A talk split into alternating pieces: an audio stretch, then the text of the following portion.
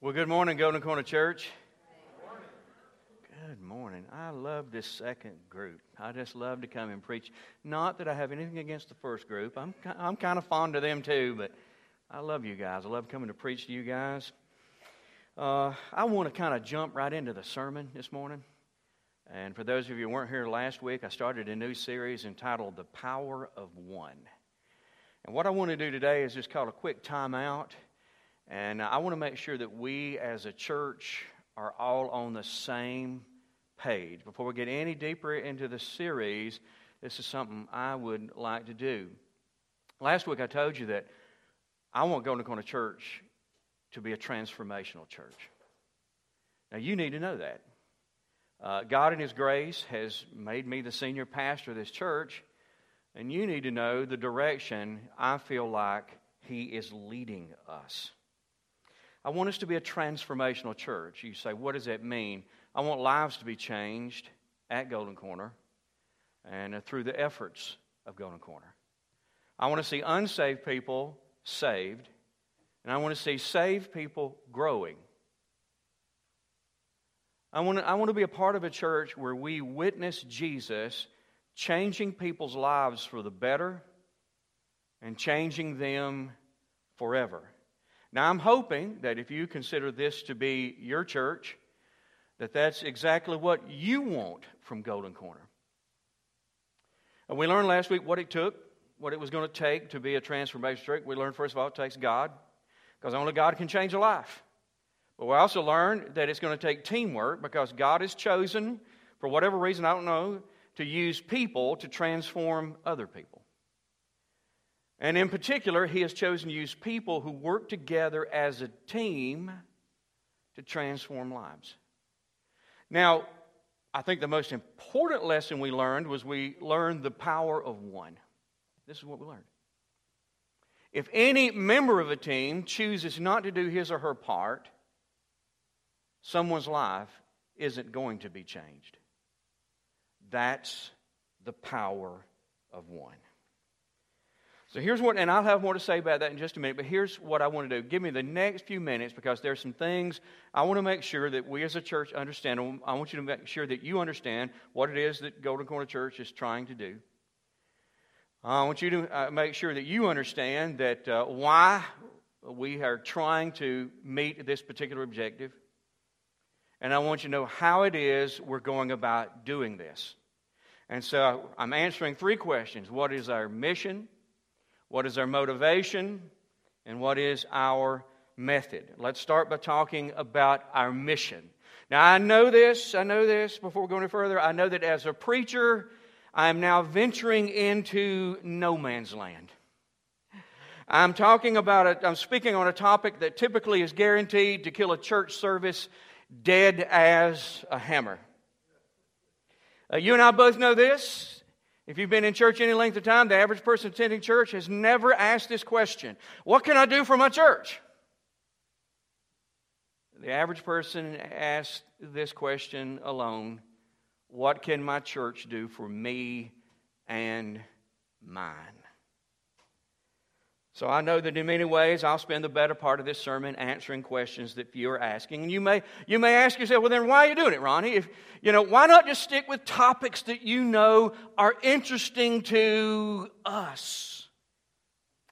Well, the truth is, church is not all about us. First and foremost, church is about Jesus. And you know what Jesus wants? He wants each and every one of us to be a missionary.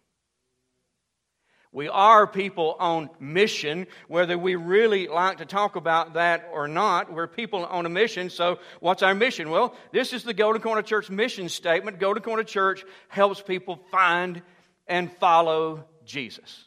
That's what we do. Everybody's looking for something. We would all agree on that. And at Golden Corner Church, we believe that everything they're looking for can be found in Christ. Everybody's looking for that missing piece that missing piece to their life that if, if I had this, if I was experiencing this, boy, my life would be full. They're, they're looking for that missing something that if I just had this, my life could just be rich and satisfying. Well, where do you think they could find that? You know what I believe? I believe they'll find it in Christ. The reason is, and you're probably familiar with this verse, it's found in John 10, verse 10. Jesus said, and it's a direct quote, My purpose is to give people a rich and satisfying life. He's not talking about, you know, walking streets of gold in that verse. He's talking about in this life. He came to give us a rich and satisfying life. Everybody's looking for someone someone who will love them unconditionally, someone who accept them as they are, someone who would never leave or forsake them under any circumstances. They're looking for security in a relationship like that. Where are they going to find it? I believe they're going to find it in Christ. He wants us to have a relationship with Him. He wants us to be best friends. And man, what a great best friend He makes. But, you know, so everybody's looking for something. We believe everything they're looking for can be found in Christ. But here's the big problem most people don't know that everything they're looking for can be found in Christ. Consequently, they waste a lot of their lives looking in all the wrong places. Most people don't know that anything and everything they're looking for they can find in Christ, but we know. We know that. We know not only what it is they're looking for, we know who they're really looking for. for. So, wouldn't it stand to reason that we should help people find Christ? Sure, it does. Matter of fact, I'll go, I'll go one up on that. I think it's our God given responsibility to do so. Let's read a verse from the New Testament. It comes from the New Testament book of Acts, chapter 1, verse 8. Let me set the stage. Jesus has already been crucified, he's already been raised again. He is right on the brink of ascending back to go to the Father he gathers the leaders of the church together and he said, Now, you know, here's what I want you to do from this point forward. That's what he's saying. Here's what you're going to do for me. Look what he says. He said, But when you but you will receive power or ability when the Holy Spirit comes upon you. And in a later sermon, we're going to talk about that in depth. He said, And you will be my witnesses. Now, as his witnesses, what were they going to be doing? Look at this telling people about me. This is what he's telling his church. This is what I want you to do tell people about me everywhere. In Jerusalem, throughout Judea, in Samaria, and to the ends of the earth. And we know that everybody's looking for something. We think everything they can, you know, they're looking for can be found in Jesus. But here we're starting to see something else. Not only are people looking for Jesus, Jesus is looking for people. So you know what our job is as missionaries? Our job as missionaries is just to try to get the two together so that hopefully people will accept Christ and be saved. So we help people find Christ, but that's not all we do. We also help people follow Christ. You know, when somebody accepts Christ, do they find everything they're looking for at that moment? No, probably not. I think they'll find a lot that they were looking for. But to discover everything they're looking for, they got to take it a step beyond accepting Christ. They got to begin to follow Christ. You say, Ronnie, what's the difference in the two? Uh, people who follow Christ, um, they not only see Jesus as the one who got them out of all the trouble sin got them into, people who follow Christ see him as their mentor life coach, personal trainer. Biblically speaking, we would say it like this they see him as their Lord. That he's in the position of absolute authority over every area of their life. So, you know what they do? They constantly seek out his leadership, they constantly yield to his authority, and they constantly obey him one step at a time. That's what they do. Accepting Christ is a once in a lifetime event. Jesus said it's kind of like being born. Following Christ is a moment by moment, day by day, lifelong process. Accepting Christ is the first step we take, following Christ is the next step.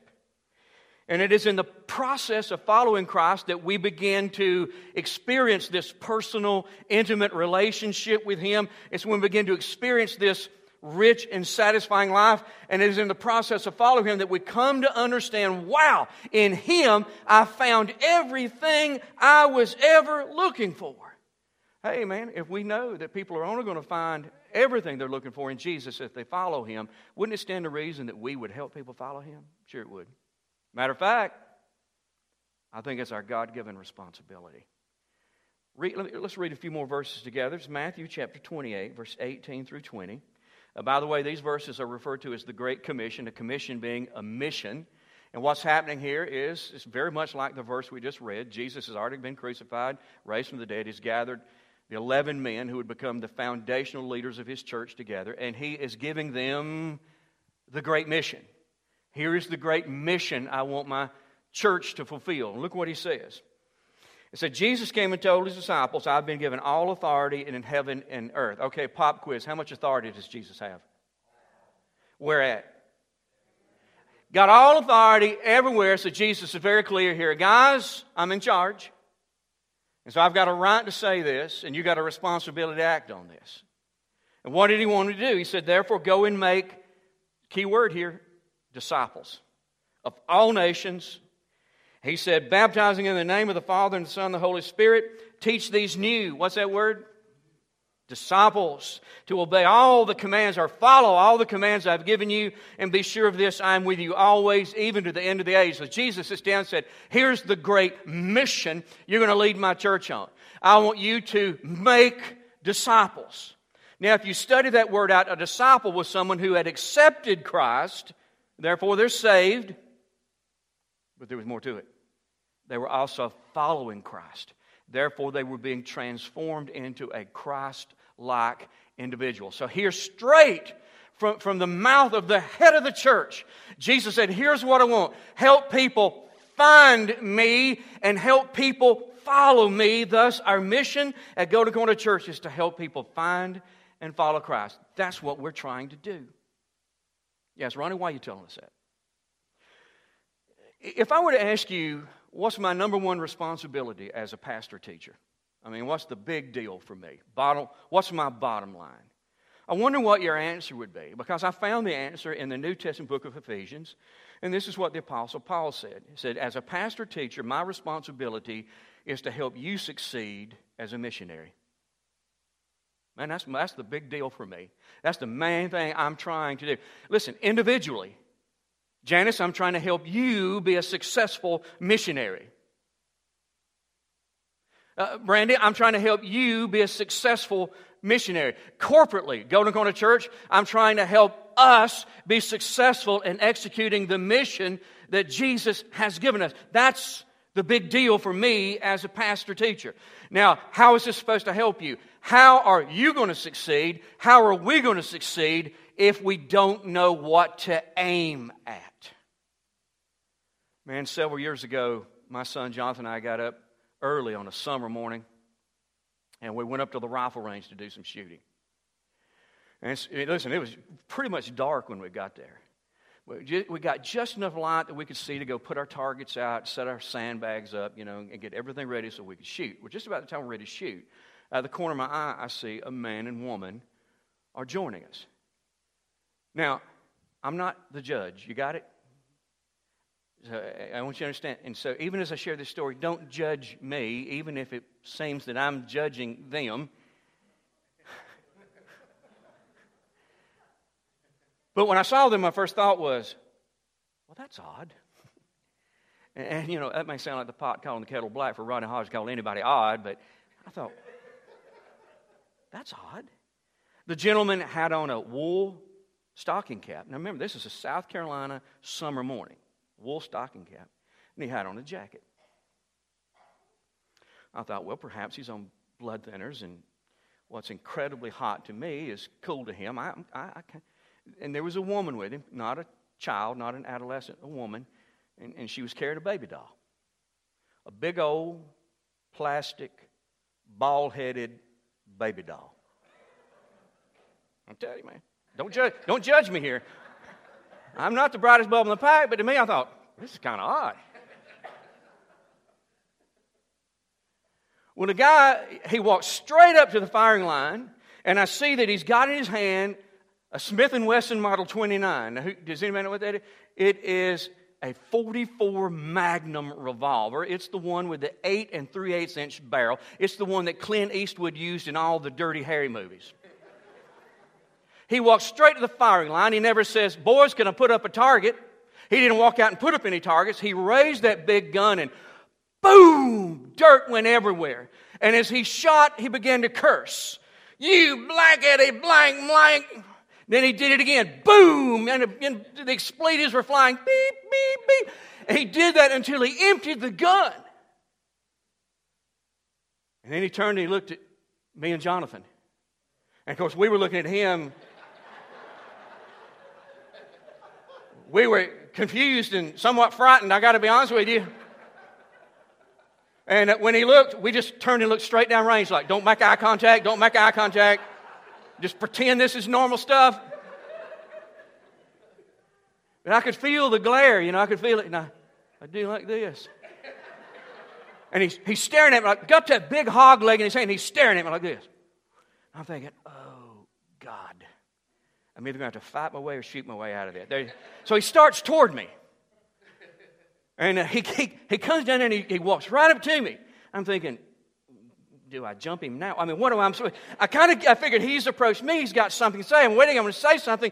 He doesn't say anything. I'm thinking, what do I say? And I, I'm scrambling. I go, uh, nice gun, dude.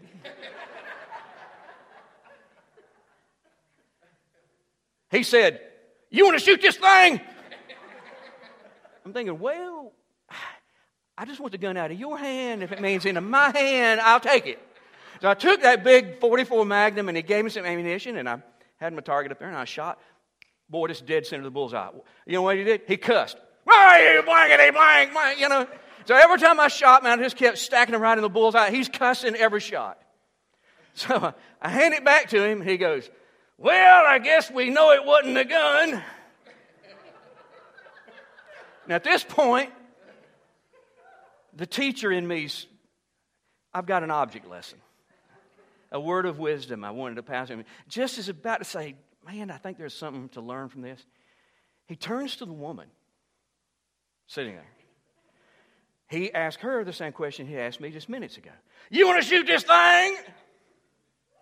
To which she replied, Yeah, if you'll hold the baby.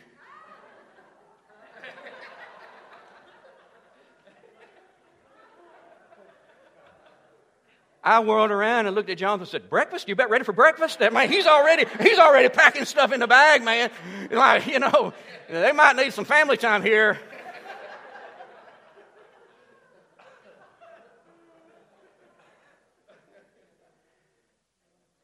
You say, if you had had a chance to offer the word of wisdom, what would have been?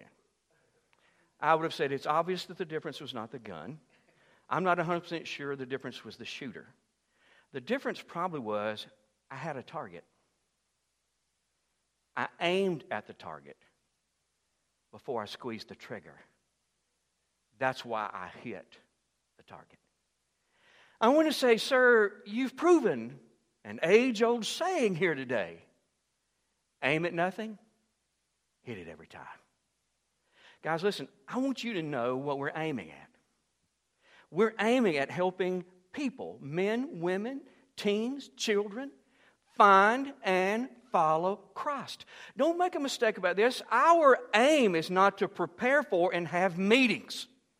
Big meetings, little meetings, children's meetings, teens meetings. You know, that's what we do here. We prepare for, execute, have these meetings, and that's our purpose. And well, our purpose, if you're not going to prepare for and help execute the meetings. Your purpose is to attend the meetings. Listen, I want you to understand that everything we do here, from singing songs to preaching sermons to greeting people to teaching the kids, sending people overseas on everything we do, we're aiming at something. We want to help people find and follow Jesus. You got to know that to be successful. So, okay, next question. That's our mission. What's our motivation? To answer that question, we've got to read some more verses and man, be patient with me because I got to tell you something. We got all kind of time. And when you leave here, it's so hot you can't breathe. You might as well sit here in the air, right? Huh? You say, I'm getting kind of tired. Take a nap. It's on me. I don't care. It's fine. That's fine. If I was sitting out there, I'd probably be dead asleep too. So I told you, no man's land, kind of drifting in that nobody's interested in. But we got to be interested in this. So, why we do this? Let me get back on track. Let's read some verses. They're going to be found in uh, Matthew chapter 22, verse 34 through 40. And these verses, by the way, are referred to as the Great Commandment. Let's read it and we'll kind of explain it as we go. It says, But when the Pharisees, religious guys, heard that he, Jesus, had silenced the Sadducees, so other religious guys, with his reply, they met together to question Jesus again. One of them, an expert in religious law, you know what you call that, don't you? That's a jackleg. So, an expert in religious law tried to trap him.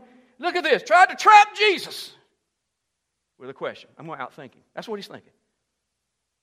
Well, I'm going to out, I'm going to outfox Jesus outthink him here. That's what I'm going to do. Here's what had happened. Some religious guy had sent a delegation down to Jesus. They asked some little tricky questions to ask. They wanted to ask in public because this is what they assumed. Based on his answer, we're going to discredit him. So the sad, they're called the sad, sad, isn't that right? Sad, you see, sad, you see. They, what, who would think to do that? So they go in the, and Jesus' reply left them speechless. It embarrassed them. So you call that stupid, but man, you call really stupid what the Pharisees were thinking. The other religious group said to themselves, well, what they couldn't do, we can do. We can trip him up. So they sent their best man down. He goes into the meeting. You can see him kind of got his, he's loaded here. He's got his question. So he fires the question. Look at the question. He said, Teacher, uh, which is the most important commandment in the law of Moses? Hmm. Tell us. We're only going to do one. What's the one we got to do? Look what Jesus said. Oh, okay. You want one? Here's one. You must love the Lord your God with all your heart, all your soul, and all your mind. This is the first and greatest commandment. Well, before they can say anything, Jesus chimes in and said, Oh, yeah, yep, yep. A second is equally important love your neighbor as yourself. He said, The entire law and all the demands of the prophets are based on these two commands. In other words, if you get this right, you'll get everything right. And these verses we see that we're commanded to love God and love people. I got a question for you. How do you know if you're obeying that? How in the world do you know if you love God? Would you say, Man, one time you were sing, this group was singing Amazing Grace. Start saying me, of course. If, if, if I'm singing Amazing Grace, see, we're in, we're in a really short-handed on the worship team. But one time, Ronnie, you guys were singing, I, I teared up. I think that means I love God. Listen, I'm glad you teared up. I've teared up a time or two in Amazing Grace. I don't know that's evidence you love God. Well, last year, Ronnie, we read the Christmas story together. I just got this warm feeling down here. I, I, think maybe that means I love God. Well, I'm glad you do. I get that feeling at Christmas. How would you know? Did you know that the Bible doesn't leave it to guesswork? But we're told very clearly how to tell if we love God, if we're obeying. Look at this. Jesus said, John 14, verse 21, Jesus said, Those who accept my commandments and obey, you see that? Obey. They obey them, they're the ones who love me. Those that know what I want them to do and they just do it, that's proof that they love me. 1 John 2 5, John says, But those who obey, there's that word again, God's word, truly show how completely they love Him. 1 John 5 3, uh, John says again, loving God means, this is pretty clear, keeping His commandments, and His commandments aren't burdensome. Bottom line, people who love God keep His commands. They, you see, love aims to please. When we truly love God, we will seek to please Him by doing what He wants us to do. And what does He want us to do? Well, according to Matthew 28, He wants us to make disciples, which means that we help people find and follow Him. That's how you know if you love God. You are really trying to do that. How would you know if you love people? 1 John 3:17 if someone has enough money to live well and sees a brother or sister in need but shows no compassion in other words doesn't act how can God's love be in that person? Let's, let's paraphrase that. I think what John is saying this if you, if you see someone in need and you have the potential to meet that need, and you don't meet that need, the problem is you don't love that person. You know why? Love acts, love gets involved. If we genuinely love people, we know that everything they need can be found in Jesus. We'll do everything in our power to get them to Jesus. The Great Commission outlines what we're to do, the Great Commandment tells us why we are to do it. If we are going to fulfill the Great Commission, we must be motivated by love for God and love for our fellow man. Now, Ronnie, why are you telling this? Here, here's the truth. If you try to do this, uh, let's say out of guilt, um, you try to do this out of duty. you try to do this for any selfish reason whatsoever, you won't succeed. You won't. If you, if you, the only way we pull this off is if we try to help people find and follow Christ because we really love God and we really love people. You say, why do you think that is? I'll tell you why. If that's not your motivation, at some point you will abandon the mission. You will walk away from it and go, I'm not doing that anymore. You say, why? Two reasons. One, the cost is great. You know what it costs you if you really help people find and follow Jesus? You know what the cost is? I'll give you a tip. I'll give you a clue. What did it cost Jesus to transform you? What it cost him to transform you? It cost him his life. What do you think it's going to cost you if you're a part of the transformation of another human being? It'll cost you your life. In one of, the, in one of these sermons, I'm going to say more about that. There's a cost. You're going to have to lay down your life for other people. Hey, you know what it takes to do that, don't you? Jesus said, Greater love has no man than this, that a man lay down his life for his friends. If, you don't, if you're not driven by this insatiable love for God and this unselfish love for people, you'll never give your life up to this mission. And if you don't give your life away to it, you won't succeed at it. Now, if that's not hard enough, there's a second reason I think we abandon it. The resistance is so great. Listen, we could make a list right now of things that we're going to do. Go Golden Corner Church, we're going to do this. And the list would be almost inexhaustible of things that would bore the devil to tears. Well, let's do that. You know, I can just imagine a demon running up to, to, to Lucifer and going, hey, just word to the wise, Golden Corner's going to do this and this and this and this and this and this. And I can just see him go, who cares? I'm going to tell you the one thing that'll get his attention and get him involved and bring his resistance. You sincerely try to help people find and follow Christ. He will get in the game. And you know what happens? His, his, his resistance at times will be so intense that if you are not compelled by a love for God and a love for people, you will abandon the mission and walk away. And I want to tell you something, guys. This is it's honest God truth. You can just if you doubt this, man, start visiting churches and see if you tell if I'm telling the truth. Now, Golden Corner is really trying this, and we're not the only church trying this. And there, as a matter of fact, we're not the only church in Golden Corner trying to stay on task and on the mission. But for the most part, let me tell you what, I'm going to make a big stab here. Scott Lee, you've been in the ministry for a long, long time. I'm just going to make a stab here. I would say that well over 90% of churches in existence don't even try to do this anymore. You know why? The cost is too great, the resistance too great. So they abandoned this a long, long time ago and they have now digressed into some kind of a religious social club that meets under the protection of a steeple. That's what they are. So I'm telling you guys, if anything but love is our motivation, we won't succeed at this. So maybe we need to alter our little mission statement. Maybe we need to read something like this. Because Golden Corner Church loves God and loves people, we help people find and follow Christ. How's that? So, if that's our mission and that's our motivation, what's our method? How are we going to do this, Ronnie? Uh, the, I would answer that with one word together. We're going to try to do this together. One more verse New Testament book of Ephesians, chapter 4, verse 16. The Apostle Paul's writing to a church, probably a lot like us, and he's telling them how to be a transformational church. If you want to see lives change, this is what he's saying. This is what you got to do. He starts off by saying he, speaking of Jesus, makes the whole body of the church fit together perfectly. And what Paul is saying here is that Jesus is the architect, engineer, and contractor of the church. That he takes people and he places them in the church exactly where he wants them strategically so that they are a perfect fit. That's what he does. Now look at this. As each part or member does its own, nobody else's, its own special work. I'll stop right there because you need to know something. Most of you know this. The moment you were saved, Christ imparted unto you an ability that you didn't have prior to being saved. The New Testament refers to it as a spiritual gift.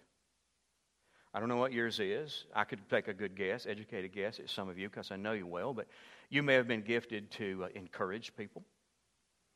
You may be a gifted organizer or a gifted leader. You may be a gifted teacher.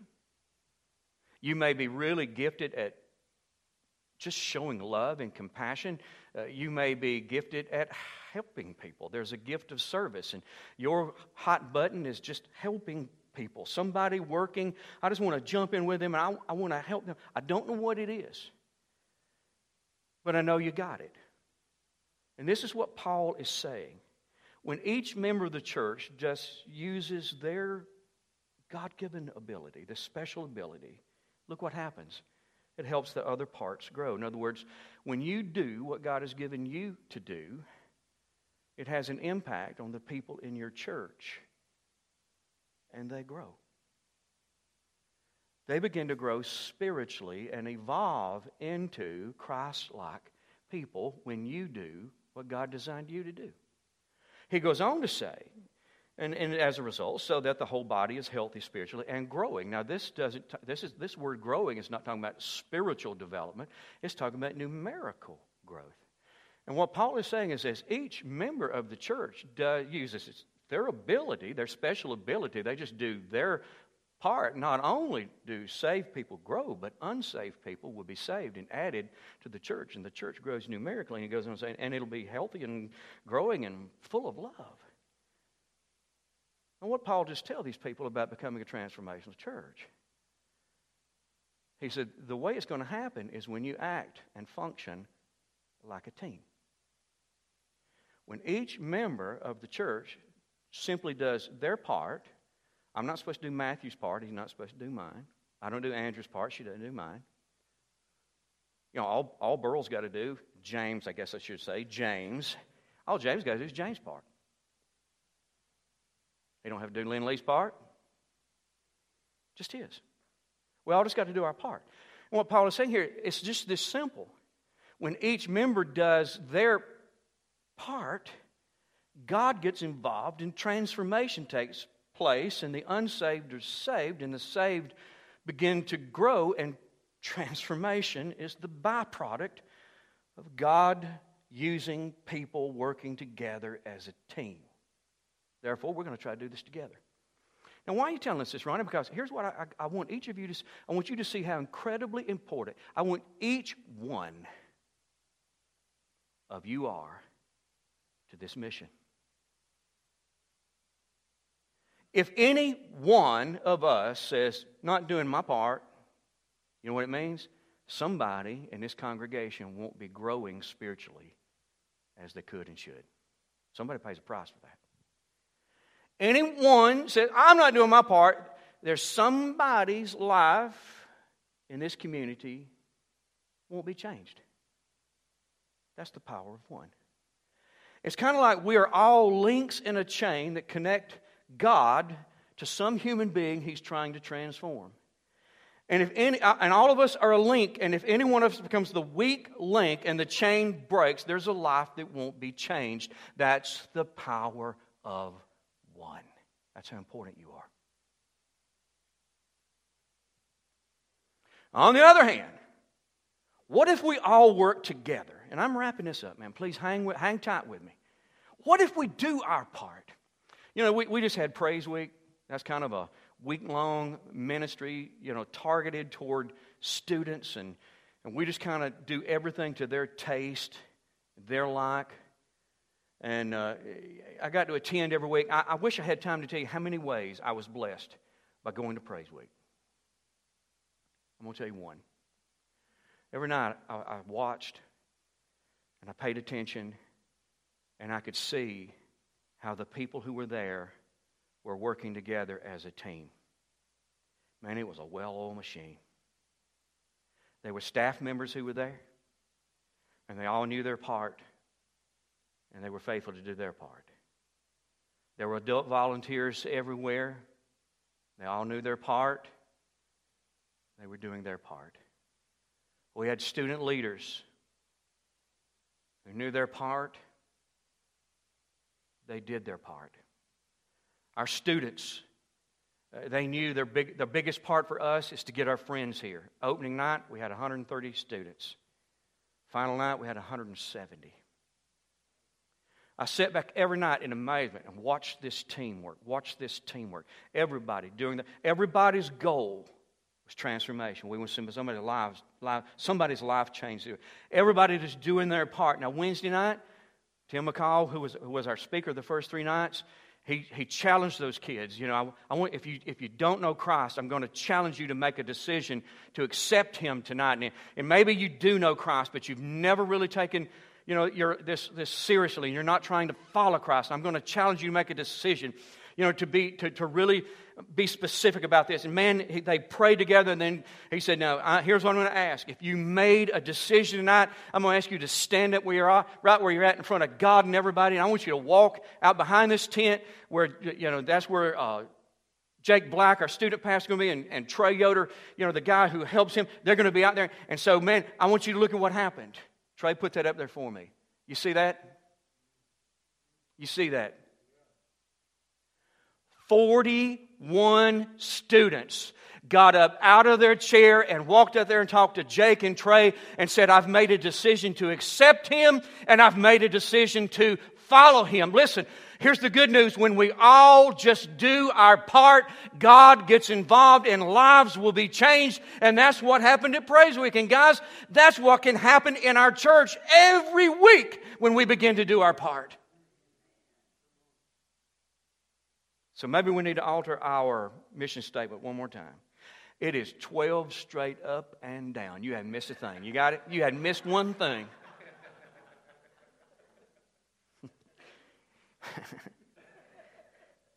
let's, let's, let's, let's adjust this mission statement one more time.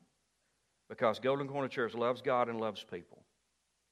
We work together to help people find and follow Christ. Are we on the same page now? You got it? You like it? Because if not, I'm in a lot of trouble because I don't have a plan B.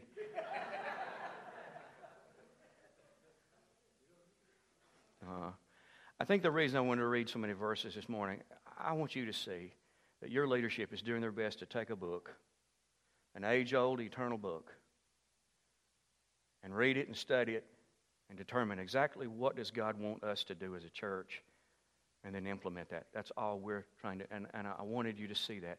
Now, here's the deal. I brought you to, to a question, same question I brought you to last week, unfortunately. And the question was okay, if everybody's going to do their part, what's our part? Well, if I'm alive next week and I'm here and you're here and we're all like this together, I'll do my best by the end of that service to have answered the question. And when you walk out of here, you'll know your part. Is that good? Let's pray together. God, you're so good. Thank you for choosing us to be a part of the team. I thank you for every person that you have brought into Golden Corner Church and placed them so perfectly right here. God, I don't want anybody to be intimidated about what we're talking about. I want everybody's heart and mind to be open to discovering what their part is. And more importantly, help us do it. Help us help each other grow. Help us help each other win our neighbors, our friends. Uh,